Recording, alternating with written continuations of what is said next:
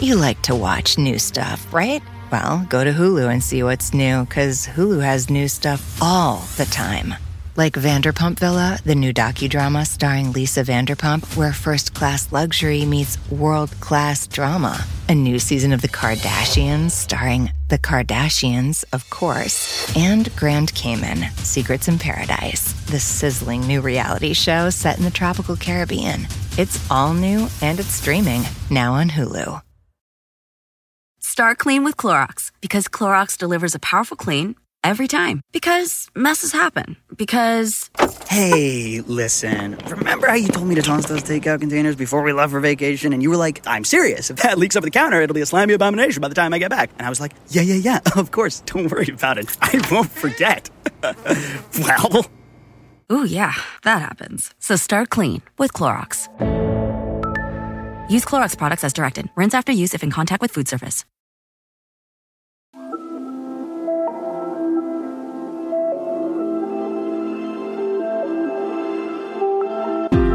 I'm Vienna Pharaon, a licensed marriage and family therapist.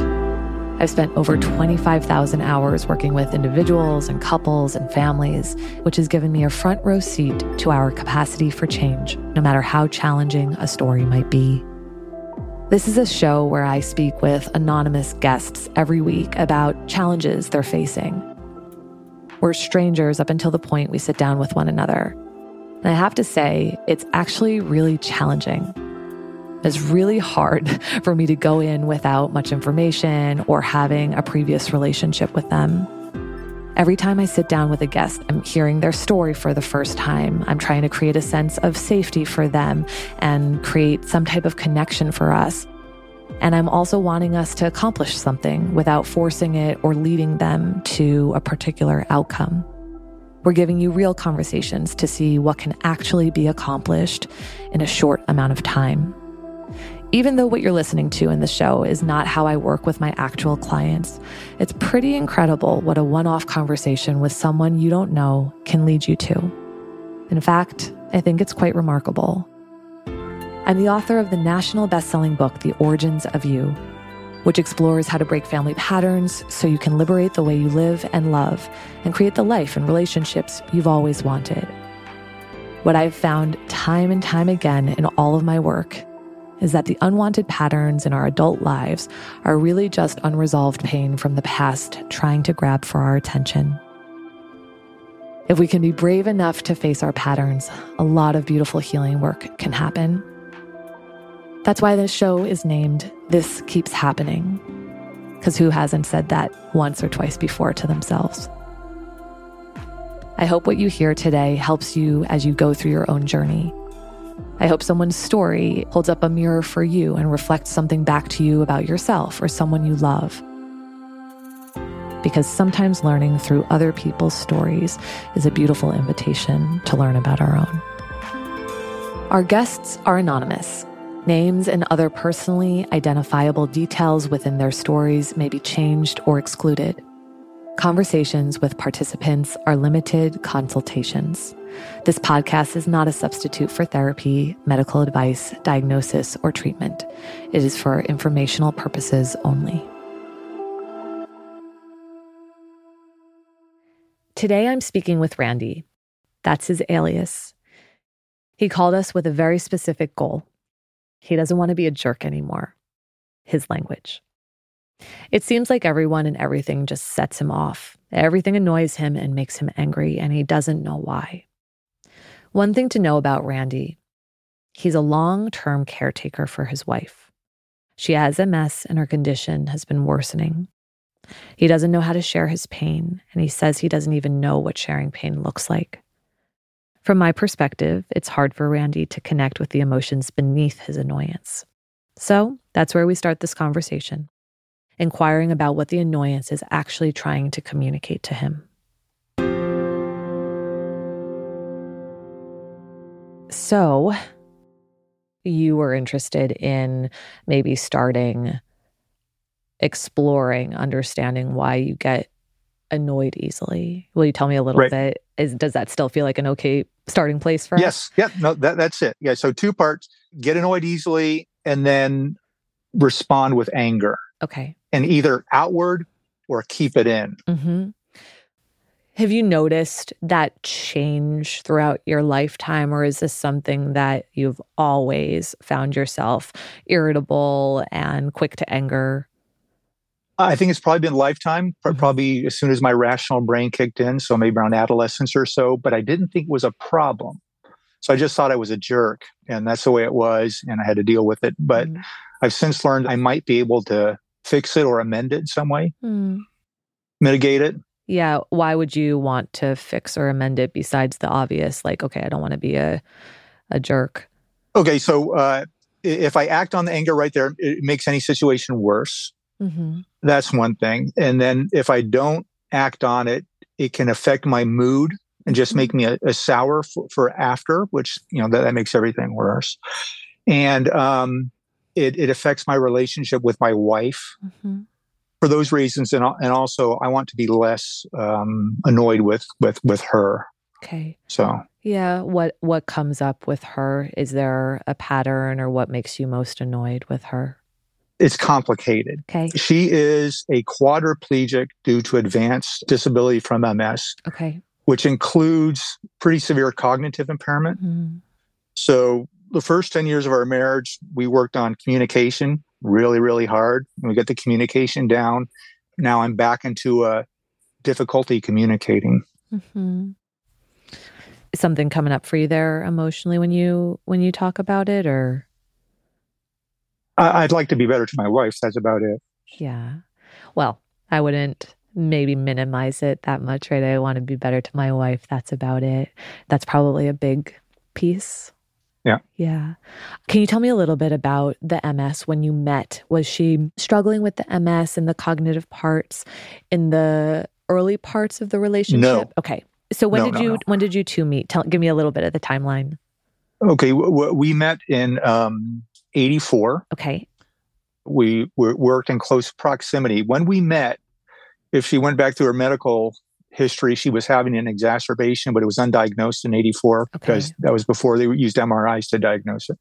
And then we were married in 86. She was diagnosed in 93. Okay. And with relapsing, and there's four kinds of MS. So uh, it was relapsing or remitting. It would come and go and be a little bit worse every time. And then Mm. it moved into, which is commonly what's called secondary chronic progressive. So it just keeps on getting worse and worse and worse. Okay. And her her cognitive impairment really only showed up in really about the last 10 years, Mhm. I, I would say. Okay. What's been the impact on you with that cognitive shift? Well, having to relearn communication. So part of my getting annoyed is she doesn't react and doesn't think in the same way that we, we learned how to communicate. Yeah. So I, I'm her primary caregiver, and part of part of one of my personality faults is I'm obje- I'm objective oriented. So hmm I don't like the journey. I don't appreciate the journey. I want to get from the start point to the end point as soon as possible. Yeah. And so I'm her primary caregiver, got a lot of things I need to do. Hmm. And since she's a quadriplegic, she has to tell me what she needs all the time. And that's you know, that's a lot of stuff when you're quadriplegic. I mean, she just needs something a little bit adjusted, this foot moved, this arm moved, and that sort of Mhm. thing. And so I want to get it done as soon as possible. And she can't tell me quickly anymore. hmm The, um, her working memory is really down. low. Now she's took the full battery of tests, and the thing that showed the greatest decrease was um, at- attention Mhm. um, I forgot what they call it, the attention, whatever. Um, that was down to 2%, but really it's her working memory is down to maybe one item. Mhm. So either or questions can stump her for Mm. longer than a person without the damage she has. Yeah, I think for someone, the way that you're describing yourself, you know, start to end as quickly as possible. Um, this is a scenario in which there isn't an end, I guess. You know, it's like there's nothing that you can fix or save or solve, um, maybe in the way that your brain would normally process that, right? It's it's Mhm. you getting maybe more comfortable in the discomfort, right? It's you Yep. knowing that you can't actually make this go away. I don't know if there was a period in your life where you struggled with that with her, like, oh, here's this thing that I can't solve and I can't fix and I can't save her from. Not, not really. We're uh, we're pretty accepting. We're, we both try to be devout Christians, and we mm-hmm. understand suffering is part of that. But I never thought about quitting. Never thought about leaving or anything mm-hmm. of that. Uh, I, have had about a year, maybe a year and a half ago, listened to the book uh, "How to Think Like a Roman Emperor," and that was my introduction to Stoicism and CBT. Mm-hmm. And I had a great. I've had two great CBT successes, and one was that when I used to get kind of surly or cranky about ha- having to take care of her, I remember mm-hmm. she's she's had to be in, uh, hospitalized a number of times, and they can't take good care of her there uh, because she, her needs are so great. She's just so uncomfortable. It kills me when she's in the hospital. I, am just I, I, suffer along with her, and I'm so happy when she comes home. Mm-hmm. So uh, I had this CBT breakthrough of thinking whenever I get feeling like I'm overwhelmed or it's it's too difficult, I think, okay, well, just think about if she was in the hospital instead of being home, you would be even worse emotional shape than mm-hmm. this. And that was a huge breakthrough. That made me, my brain change. Like mm-hmm. I guess CBT is supposed to do that, you know, to change your perspective. And so that was that was huge. And um, I, was thinking, how come I can't have that same breakthrough and, and not being annoyed? Mm-hmm. That's what I'm looking for. Well, so have you inquired much about your annoyance? Like, what do you what do no. you know? Okay. oh no no no no okay. no no no. My All wife right. sees a therapist regularly, and part of them is asking, "How are you doing?" I always say, "I'm fine." Uh-huh. And uh, one time, the, her therapist is coming in. She said, "How are you doing?" I said, "Well, hold on to the door frame there because I'm going to tell you." Mm-hmm. Blah blah blah blah blah blah blah. And she said, "Yeah, you could probably use some therapy and uh, maybe some uh, I forgot what she called it, in drug therapy and talk therapy. And I said, eh, I'm probably not going to do that. But uh-huh. do you remember what the blah blah blahs were when you responded? Oh, well, I told her I had a really bad toothache. Whenever I get narcotics, I try to take as few as possible and mm-hmm. then keep the rest for when I need them. So I had a really bad toothache, and I took two Vicodin, and it really didn't do much of toothache, but all my stress was just kind of like poof, mm. gone, which I've only experienced one time before, and that was when I took Versed. And I, t- I always tell people, you know, Versed is something I would rob a dispensary for. But uh, so all my stress would like, would just went poof. And I said, maybe a drug therapy would help me with my stress anyway. Mm-hmm. So that, that that's where we're, we're talking about. She goes, yeah, you might you might be a candidate for drug therapy. So okay, okay. So let's inquire about the annoyance. So okay. when you get annoyed at someone else, the focus becomes what? That's why I don't like it. It becomes me. It's it's it's all about how I feel, and I lack empathy, and I'm not considering how the other person feels at all, mm-hmm. or the impact on the other person. That's one of the things I don't like about it because it's very very selfish, and I don't want to be a selfish person. It's interesting because I was going to say the the opposite. I was going to say really? that when you become annoyed, it's the annoyance about what everybody else is doing how slow they yes. are, how yeah. they're not aware of you. And I can see how that might turn into like, oh, it's about me. But I wonder a little bit about whether the annoyance is actually a distraction away from you connecting to how you actually feel. Ooh, that could be. I, I, I consider myself so in. Um, who's the guy who had the uh, learning or the multiple intelligences. So one of the multiple intelligences is intrapersonal. And I said, oh, I'm a zero on that. And, and, and maybe it's because I want to be a zero. I don't know. Because when I think about annoyance, when, whenever, if I'm annoyed at someone, I am usually pretty caught up in what they're doing or not doing. Right. I'm, I'm away from what it is that I'm actually feeling right i'm like oh ah. I'm com-, right there's like a it, when i think about it again for myself it feels a lot like a like a, a complaint about what's happening. Oh, you can't do this, you can't do that. Why weren't you thinking about me? Why weren't you this? Why weren't you that? Right? And so when I when I think about it that way, I think about it as something that actually disconnects me from the ah. vulnerability that that is actually there for me. And I think the annoyance for you is not just reserved for your wife. It sounds like annoyance might show up in oh, yeah. lots of different yeah. areas, right? Yeah, it does. But I'm curious, and maybe we just take the relationship with your wife for right now and we can explore it outside of that as well. But when you think about like when I get annoyed at her, right? like when's the last time you were annoyed with her? Uh, it's probably on a daily basis mm-hmm. because I'm, I'm, trying to do stuff and she can't tell me what I need to do, or yeah. she can't phrase it properly. She can't say it accurately. So. Yeah. Right. And so when that happens, what do you feel? The, the best I can say is anger. Yeah. I'll tell you, I'm not. I'm not good at, at identifying my my emotions. That's okay. You tell me if any of this lands. Okay, because um, that might be an easier way if, if if it feels harder for you to identify some of them. The first thing that came to mind was when that happens, maybe you feel helpless. Maybe you feel yeah. powerless. Right? That like, oh, I, I I don't know what to do, or I can't I can't do anything for you in this moment. Right? Like you're the key. You're you're the one who's trying to communicate something to me, but that's not happening quickly enough or fast enough. And so I now have to sit here, watch you in your discomfort, watch you in your pain, watch you in your suffering, and not be able to maybe do anything about it. Mm-hmm. Does that does that land? That that that's very possible. Okay.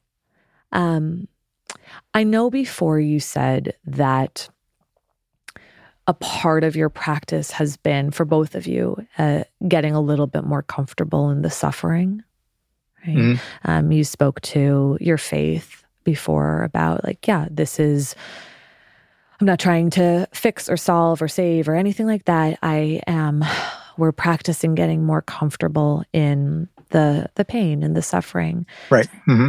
Now, I wonder if it's possible that that is true and that it also might be true that sometimes it is also hard to see someone we love in suffering, in pain, right? that that is not something that we always have access to like i surrender i am at peace with this that there might be moments where we don't like it where it is harder to accept it is harder to be at peace with do you feel like there's ever times where it's a little bit more challenging for you to just be in the acceptance space with this? Uh, I'd say most of the times it is. Uh, it's yeah. it's I, I, can I can accept it at a at a distance, but when yeah. I'm doing something, I can't. Yeah. Uh, I I want to I want to I want to get it done and and you yeah. know want help. Yeah, yeah, of course, right. And I have to imagine, especially when it's someone you you know have a, a a deep care for, a deep love for. I think that that's really well said. That when it's from afar, you know, it's like in theory, we're like, mm. yes right? Like release, surrender, find peace. This isn't something that I can control or we can control. But then when you're right up next to it, right? When you're right face to face with it, when someone is in pain, when the the speed at which you want to offer some type of relief has to slow down because your partner can't communicate what she needs or what she's feeling, right? It leaves you in a stuck place, right? It leaves you in a place where you can't help, you can't offer relief. And so, yeah, I know you're saying it might be, and I'll take it, I'll take an it might be. Yeah, maybe it might be true that I feel helpless in those moments or powerless in those moments. Yeah. Mm-hmm. Okay, let's stick with the it might be. So I would always be curious about where else in your life you have felt helpless or powerless outside of this experience with with your wife yeah there's got to be but i nothing comes to nothing comes to mind okay. at, at the moment yeah well i don't know if there's any well, I don't know if you know anything about me, but I spend. I don't. great. Um, a, a big part of my work is exploring our family systems, the way that. Oh yeah, I know that. I okay, know you that. know, you yeah. know that part. Great. Yeah, All right. Yeah. Perfect. Um, and yeah, seeing what is you know unresolved from our past and how that maybe is playing out in our current life, and when I think about helplessness and powerlessness guess guess where we can find that often yeah? in our childhoods because as children it is very easy to feel helpless or powerless when we're in relationships with adults, right, who tend to have more power, more control, more say over things. Um, when we experience pain as kiddos or trauma as children or teenagers at any point in our lives, um, it's often because we've been in a position where we feel helpless or we feel powerless. And so I don't know if it's something you know, you said it, there must be something there, but nothing coming to mind. I'll yeah. open the mind to think not just about your own life, but maybe, I don't know if you have siblings or, you know, if you grew up with adults in your home, uh, parents, uh, caretakers, but maybe also witnessing someone else in an experience of helplessness or powerlessness. Anything come to mind for you? Well, yeah. So we had seven kids in our family, two generations of kids. Wow. So my dad was a widower with with four kids when my mom married him. Okay. Had, had three kids. So I was the middle of the second generation. Uh-huh. So the the older generation, they were kids in the 60s. My dad was an army officer, not around a lot for them. Mm-hmm. And they had a lot of a lot a lot of trouble. Mm-hmm. Losing their mom and then not really good relationships with my mom and then growing up in the 60s and my dad being gone a lot. Mm-hmm. By the time I was an adolescent, my dad had retired from the army, home all the time. Mm-hmm. And uh, I had a much different upbringing than my older brothers and sisters. Yeah. Their their lives were kind of tumultuous. Mm-hmm. So I don't know what or whether I saw a whole bunch of stuff as a little kid or not that was was real painful. So you know that, that's about how far that goes. Okay, we're going to take a short break. We'll be right back.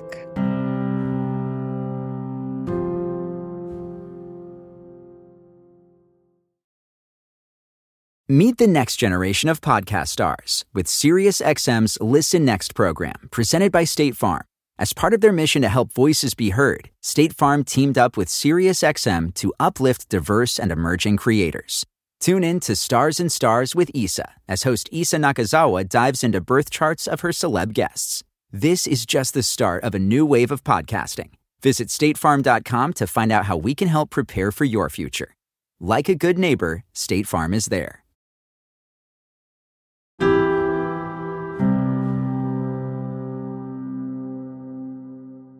So, how much older were they than you? 14 through eight, eight years older. Okay. So when you were born, mm-hmm. the youngest of that first generation was eight. Yeah. Mm-hmm. Okay. And did you all live together for a period of time? Yeah. Yeah.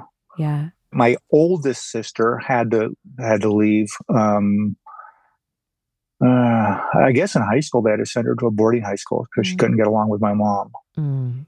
Mm-hmm. But I don't remember much about that at all or anything. There were three girls and a boy. So my bro- my oldest brother, he ran away from home when my dad was on a one year deployment away from home when he was in high school. And mm. a couple years later, my dad had to kick him out of the house for drug use and uh, that. And yeah, there's a lot there. I know you said maybe don't remember a whole lot, but it, it sounds like you experienced a lot and it sounds like you're. Yeah, it, it seems like a memory, but it doesn't seem like. Uh, so right now, I'm not, I'm not thinking of it as trauma, yeah. but maybe you know, maybe it was, maybe it is, but I don't. You know. Well, I get. I'm curious because it sounds like they had a really hard time um, accepting your mom um, or getting yeah. along with her, and mm-hmm. yeah, I can only imagine them losing their their mother prematurely. I'm sure was incredibly challenging and hard. But I'm curious if you have any memories about what it was like to see that type of chaos in your family and have a lot of that energy either directed at your mom or directed at your dad because it sounds like there was a lot of conflict there. Was that hard uh, for you? no i don't i don't remember it being hard. Um, mm-hmm. one time one of my sisters and my mom got into an actual physical altercation. Well no my mom my mom beat her. That might, might have been the most traumatic event of my childhood. I remember screaming and crying about that. Oh, yeah. What feels important to know about that incident for me to understand? Do you remember how old you were when that happened? I was probably five years old. Okay. And uh, I, I, was screaming, telling him to stop, stop, telling my mom to stop, stop, stop, stop. And then I was crying afterwards. And, mm and that's about it. That, that's about all, all I remember. And mm-hmm. It, it seems like a very objective uh, memory for me. I don't I don't have a lot of sadness about it, but yeah. Yeah, well, I imagine there's a part that has to be a little bit removed from it, right? Like you are describing that you were screaming, stop, stop, stop. And, you know, that's a, a part of the memory that you do remember. Um, and so I imagine that it was distressing for you as a five year old, even though right now you retelling it to me, maybe you feel far away from that emotion. Do you feel like it's available for you to to think a little bit more about that five year old boy who was seeing that happen? You feel like you well, no, no, no.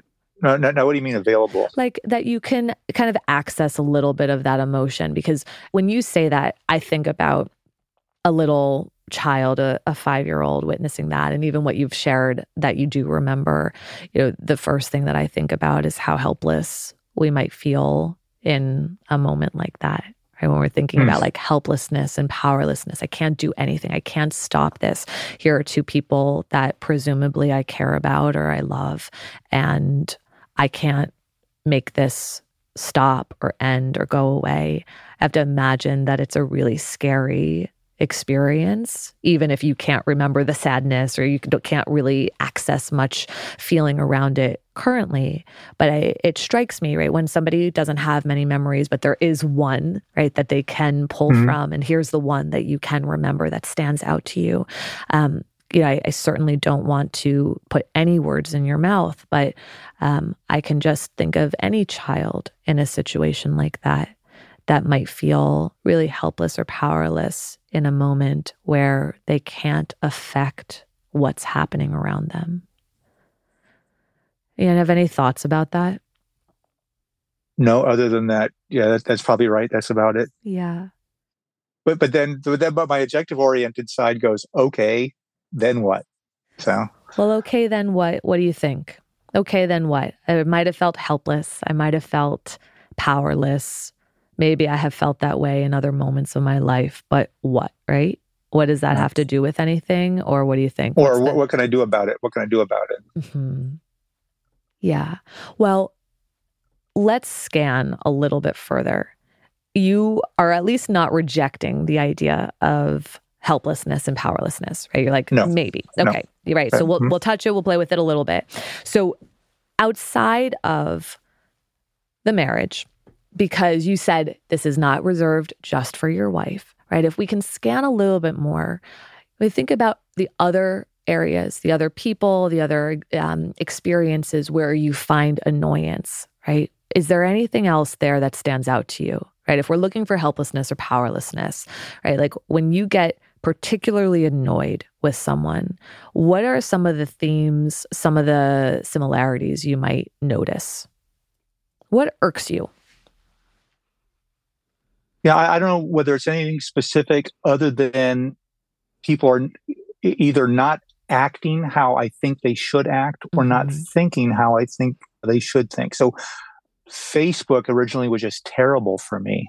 Okay. Because people would say things that would annoy me and I'd, I'd type in my my comments down there and finally uh-huh. my daughter said you can't do stuff like that and she was absolutely right and mm-hmm. it's funny people my age you know they, they jump all over facebook and then they they get off it because they say this is not a good thing mm-hmm. so it could be anything it, it, could be you know social stuff political mm-hmm. stuff religious stuff so when people don't act like i think they should be acting or when people don't think like they should be mm-hmm. acting and and uh, again go, going going back to one want to be a good Christian disciple, it's it shows me that I'm arrogant, I'm I lack patience, I'm not gentle, and I'm not meek. Mm. All things that I'm, I'm supposed to strive to be. Well, so you um, keep saying how they should, right? How they should be yeah, acting right, or how right, they should yeah, be thinking. Yeah. And I think maybe what you're saying is how I think or how I yes. act. Right, right, right. right and if they are not acting or thinking the way that I act or think, then what happens to you? I get angry. So uh, again, we're talking about the stoicism thing. My reaction of uh, annoyance, yeah, goes into anger, where I respond with anger, and mm-hmm. it, it's either outward or it stays inward and just makes me sour. So yeah, I get angry. Yeah, right. And I get angry because what?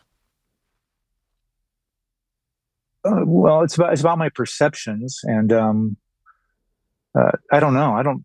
I you know, I don't know. I don't know because just I, I don't know. I okay. mean, what, what could there be? What could there be? All right. So I don't know what I, I don't know. I don't know what there could be in that answer. Well, so if we keep tracking with this, right? I get annoyed irritable when people don't act or think how they should. And so then we took it down a step and we said, okay, how they act when they don't act or think the way that I would. And if they don't act or think the way that I would, I get angry because I can't control it, change it, get you to see what I see. What do you think? Yeah, yeah, it could be a control thing. So, okay. so here's an example. I call up my bank and I talk to the manager. I said, I need to have this money transferred to this place mm-hmm. by the end of the day.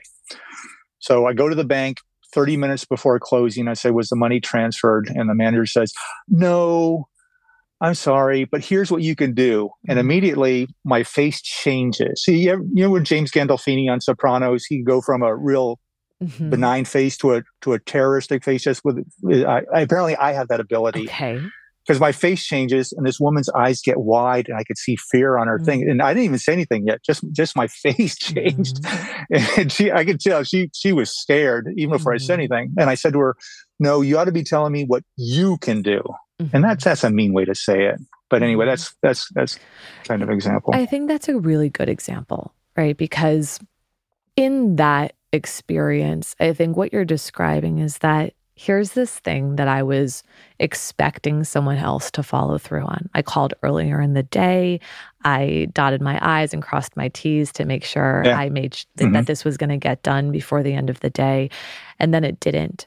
I am helpless, powerless in this situation, right? Because I'm really relying and depending on someone else to follow through on their commitment right? For them to follow through on the thing that they said that they would follow through on. And when that doesn't happen, right, I, I'm I feel something, right? Because there isn't really anything for me to now do within 30 minutes of end of the day. Right. I can't I can't make this happen on my end faster than you guys could make this happen on your end. Does that sound right? Tracks, yeah, right? Mm-hmm, right. Yeah. yeah. Mm-hmm. Right. And so the moment where I don't have control over get making sure that my money gets from point A to point B. I feel maybe powerless or helpless. And then I get angry, right? Then I feel something surge within me because I'm not in control now. I I I don't have access to the the power maybe that comes from being able to know that I did this, you did this, okay, it's done and we got the thing that I wanted to get done today. Does that feel? Yeah. Mm-hmm. Let's take one last break. We'll be right back.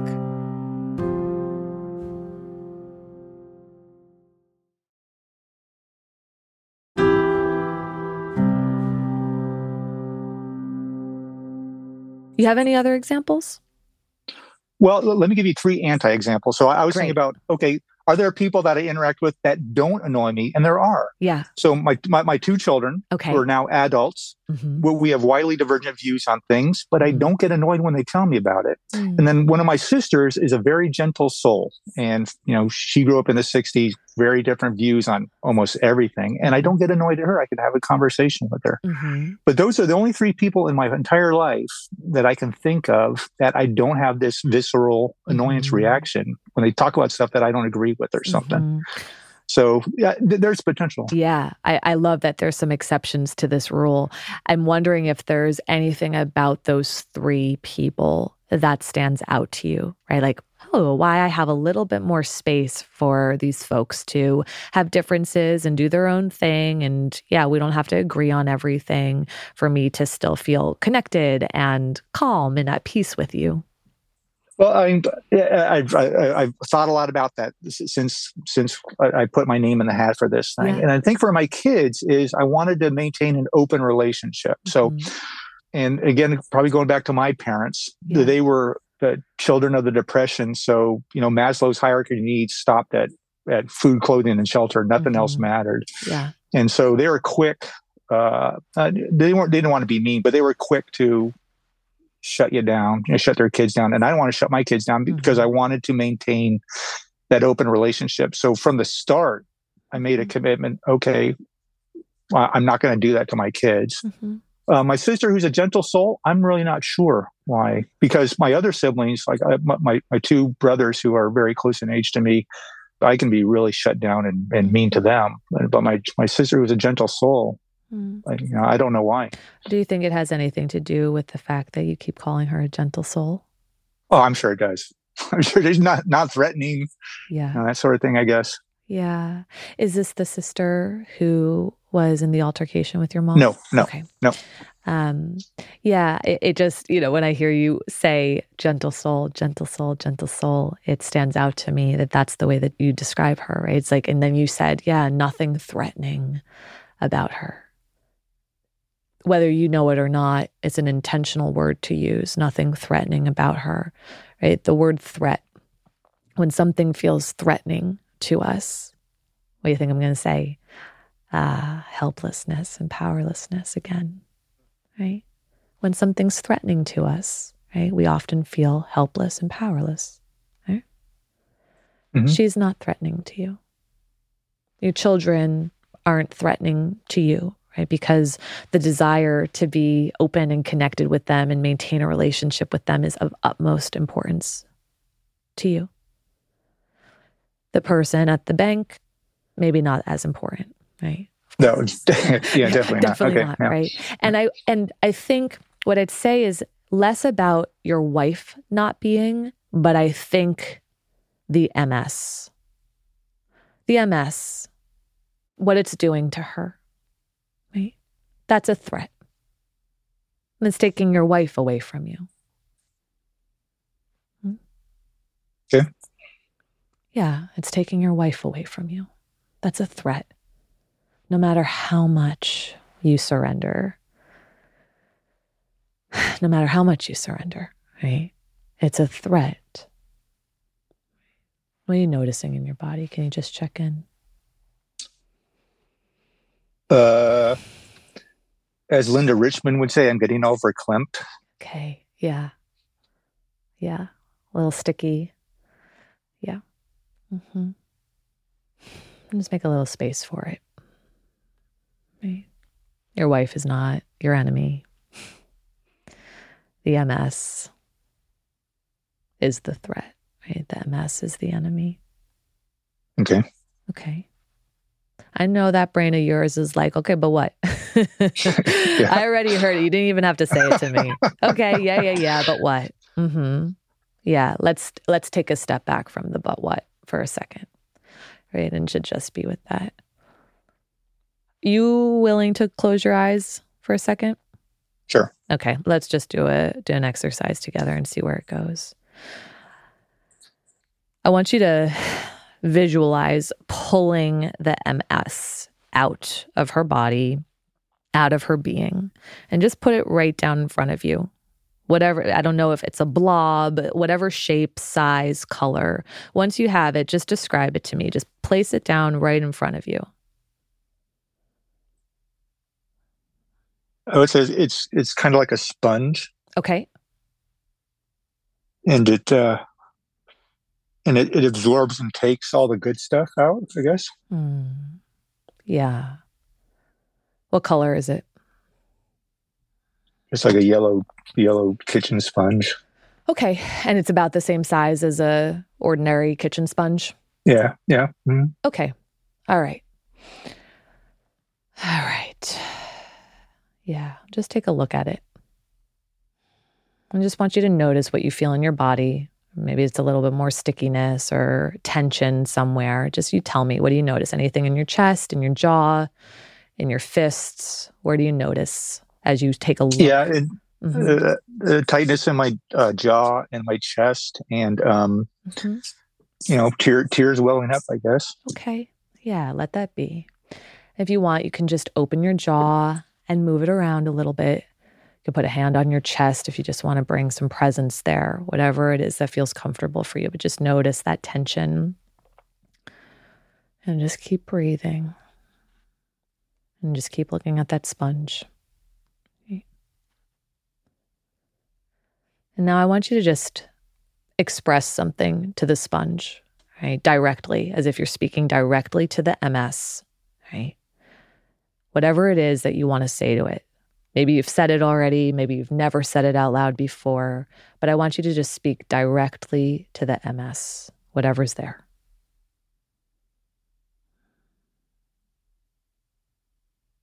I hate you and I want to destroy you. Mm-hmm. Yeah. It's, uh, mm-hmm. Yeah, and there's just things of that effect, I guess. I get a lot, I could, I could put a lot of profanity in there. You know what? If you are okay with giving a little bit of profanity. No, no, I'm not. Okay. All right. So I'll take the I hate you. Okay. Yeah. What else do you want to say to it? Leave my wife alone? Yeah. Go ahead. Leave my wife the hell alone. Yeah. And just be gone and mm-hmm. you know, I don't know. What you're doing to her is is cruel. Yeah. And there's no reason for it. Yeah. What you're doing to me is. Uh, you know, that, that, I don't, that really doesn't resonate with me. Mm-hmm. What it's doing to me. Seeing this cruelty feels. Okay, I'll say I feel helpless and uh, I wish there was something more I could do about it. And uh, yeah, it's frustrating. Mm-hmm. Yeah. What my wife doesn't know is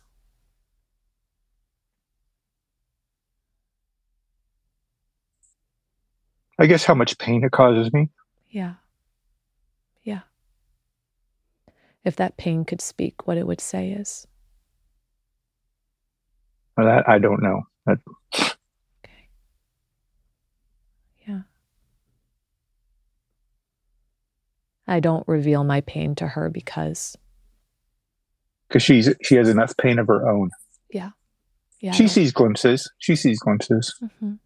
Mm-hmm. But if she saw the full deal, if she saw it all, it would be too much. Yeah. Yeah, it, it, it would be too much for her. She is a um, we use the term altruistic pervert. so living with my pain by myself is I'm I'm okay with it. Hmm. I I I, I don't want to share it. Um, I don't want to share it because it's it's insignificant compared to what my wife is going through. Mm. Yeah, it feels strange to make space for my pain when I know that she's going through something. Yeah, I don't even know. I don't even know what sharing pain would look like. Mm. I don't even. I don't. I don't even understand the concept of it. And um, I don't want to. I don't want to be a whiner, and I don't want to be a complainer. Mm.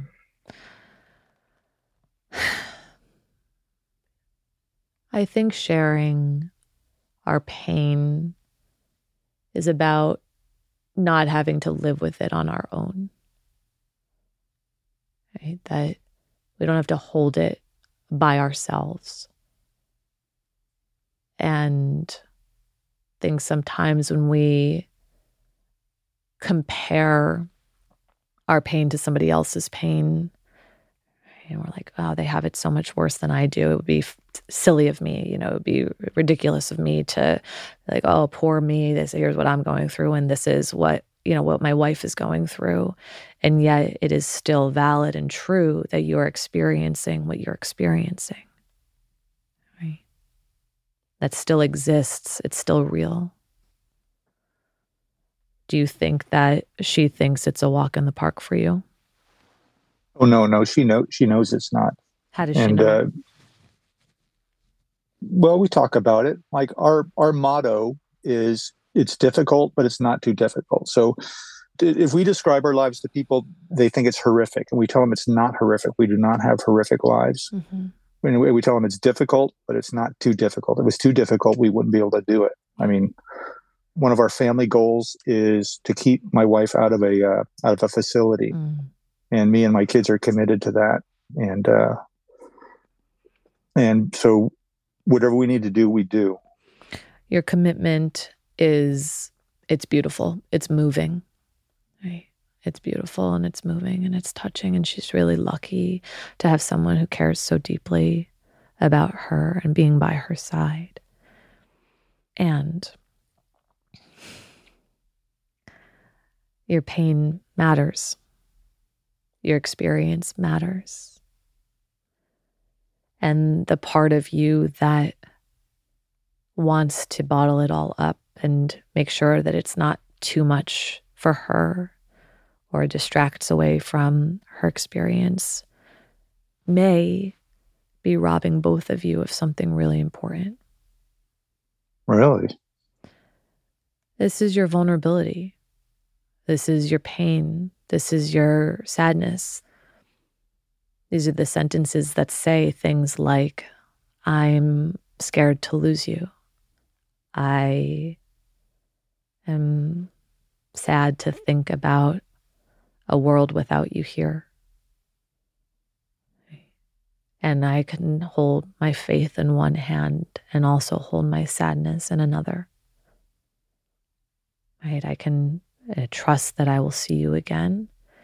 And I can also connect to the sadness of living on this side without you.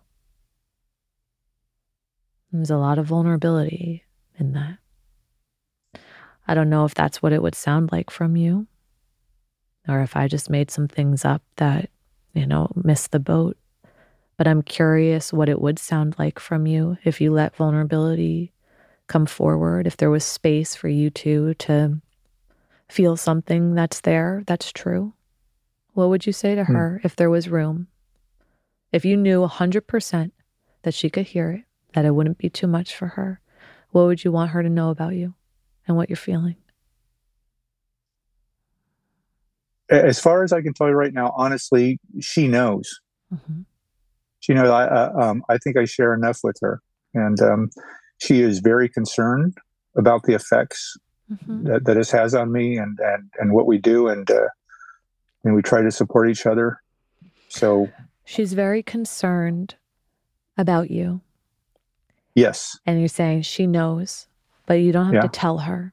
Well, it, we do talk about it. There are times when when it comes up and, and we talk about it, and, and I say I, I, find this blah blah really frustrating. I mm-hmm. find this really difficult. But we're just going to keep on mm-hmm. doing what we can do and doing the best that we can do. And she goes, okay, and she's she's pretty good about that. Does she get to see your tears much? Or you stay pretty? No, yeah, stoic. Yeah, okay, yeah. So Will you just play along with me for a second? We'll see. All right, all right. I'll, I'll take a we'll see from you. That's a good win on my for my day. Um, she knows it's difficult. She knows it's hard. Okay, but before you were saying, okay, the tears are welling up. Right? There's a divide between this is challenging and this is hard versus I feel helpless. I'm scared. I'm going to miss you. There's a separation between the two. I think you talk about this on the other side of that. This is hard, challenging, but we'll get through it. You're, you you present in this stoic way, right? Sort of traditional sense of like I'm strong, right, for you. And what I'm challenging is the part of you that opens up your heart where some of those tears started to well in your closed eyes before. Right? The words that were in those tears, the expression of your sadness and grief and fear and helplessness and powerlessness that was wrapped up in those tears. I don't want you to share what it is that she already knows. She knows it's hard. She knows it's challenging. She's worried about you. Right? I'm curious about you offering one sentence of something that maybe she's never heard from you before. You don't have to say it to her right now, to me. Right? What would you want her to know? Or maybe I should actually rephrase that because maybe you don't want her to know this, but what would you say that would be an accurate description of your vulnerability and what it is you're truly feeling? Out of your head and into your heart. That, that her illness exposes my selfishness. Mm. Meaning? Um, I, I don't want to be a selfish person, but yeah, um, ha- having to, to to take care of her um, reminds me every day of how selfish I am. Keep going. Meaning what? What's the selfishness? You're right there. Oh, um, it, I,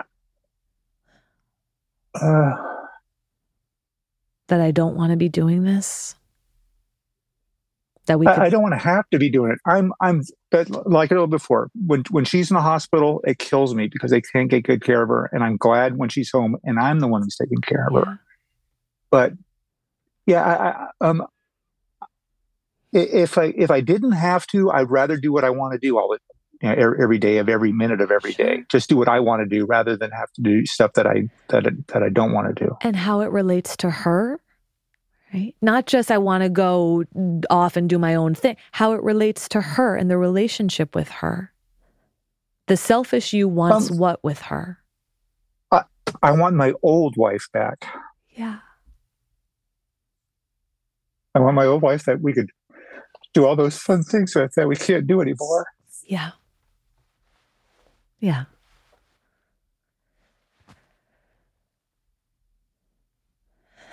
Now that I've never told her.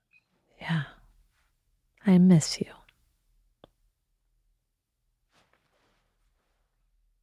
Thanks for sharing that with me.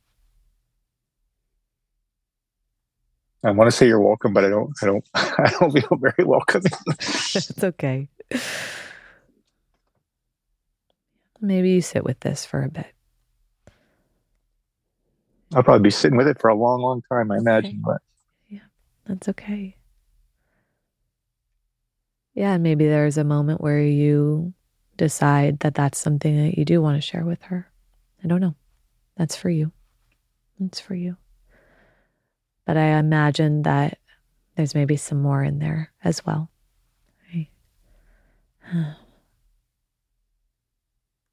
I appreciate and acknowledge you deeply for letting me challenge you.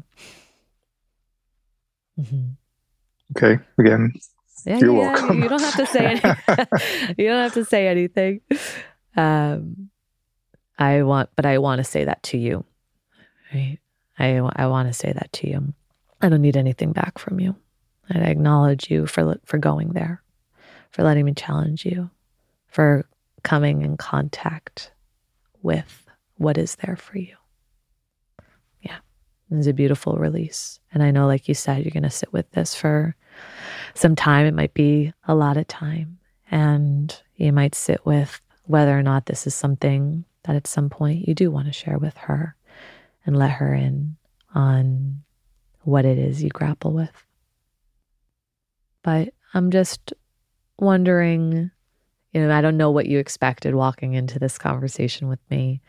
I know you wanted to talk about why you get annoyed with people and, you know, how you can shift that. But I don't know, our, our conversation took a little bit of a, a different turn along the way. And just, yeah, just want to check in to see what's coming up for you. If you have any reflections or thoughts or things you want to share with me before we come to an end. Well, I was hoping to, to come up with something where I could try to modify my behavior and break the link between annoyance and anger. But mm-hmm. uh, I'll, ju- I'll just keep on working that. Let me if, pause you. I, I, go ahead. This is that. This is that? This is that. This is the modification between annoyance and anger. What What is? Hmm. Your vulnerability. Okay. So lack of control and vulnerability. Your vulnerability. Okay. That's okay. the modifier. Instead of becoming angry, I become vulnerable. Instead of becoming angry, I tell you I miss ah, our relationship. Okay. I miss you. I miss what we had. Right? That's the modifier. You're doing it. You did it. Okay. Mm-hmm. Yeah. You see that? No, I'll need to digest it for a okay. while. Yeah. Well, it's a good thing you'll be able to replay this. I cut you off. What else were you going to say? Do you remember? No, well, well no.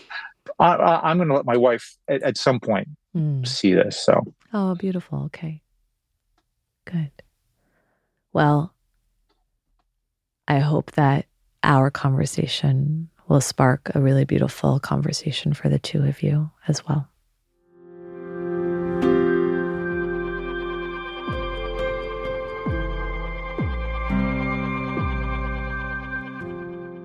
There's a big breakthrough that just took place. As you heard, Randy may need some time to make sense of this conversation, but I could feel it. And I imagine you could too. He started to redirect his emotions from annoyance to vulnerability. And what a beautiful moment when he finally shared how much he missed his wife. You know, what he exclaimed earlier on in our conversation right? About not knowing. He didn't have answers to a lot of things.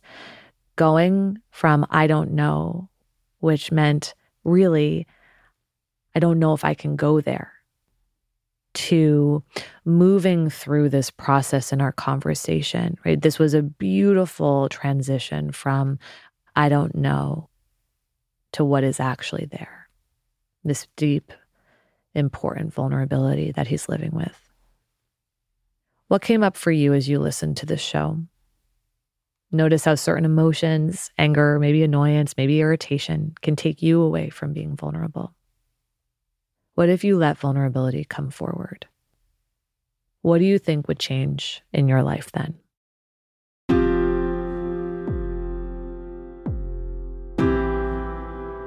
I hope what you heard today was helpful.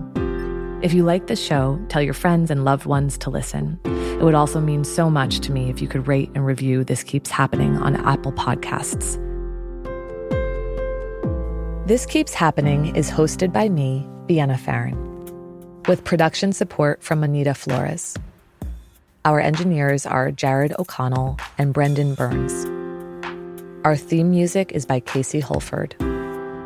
Our managing producer is Tamika Weatherspoon.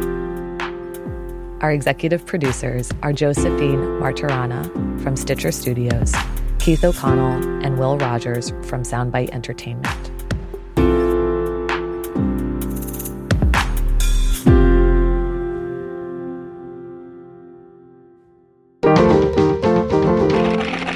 Stitcher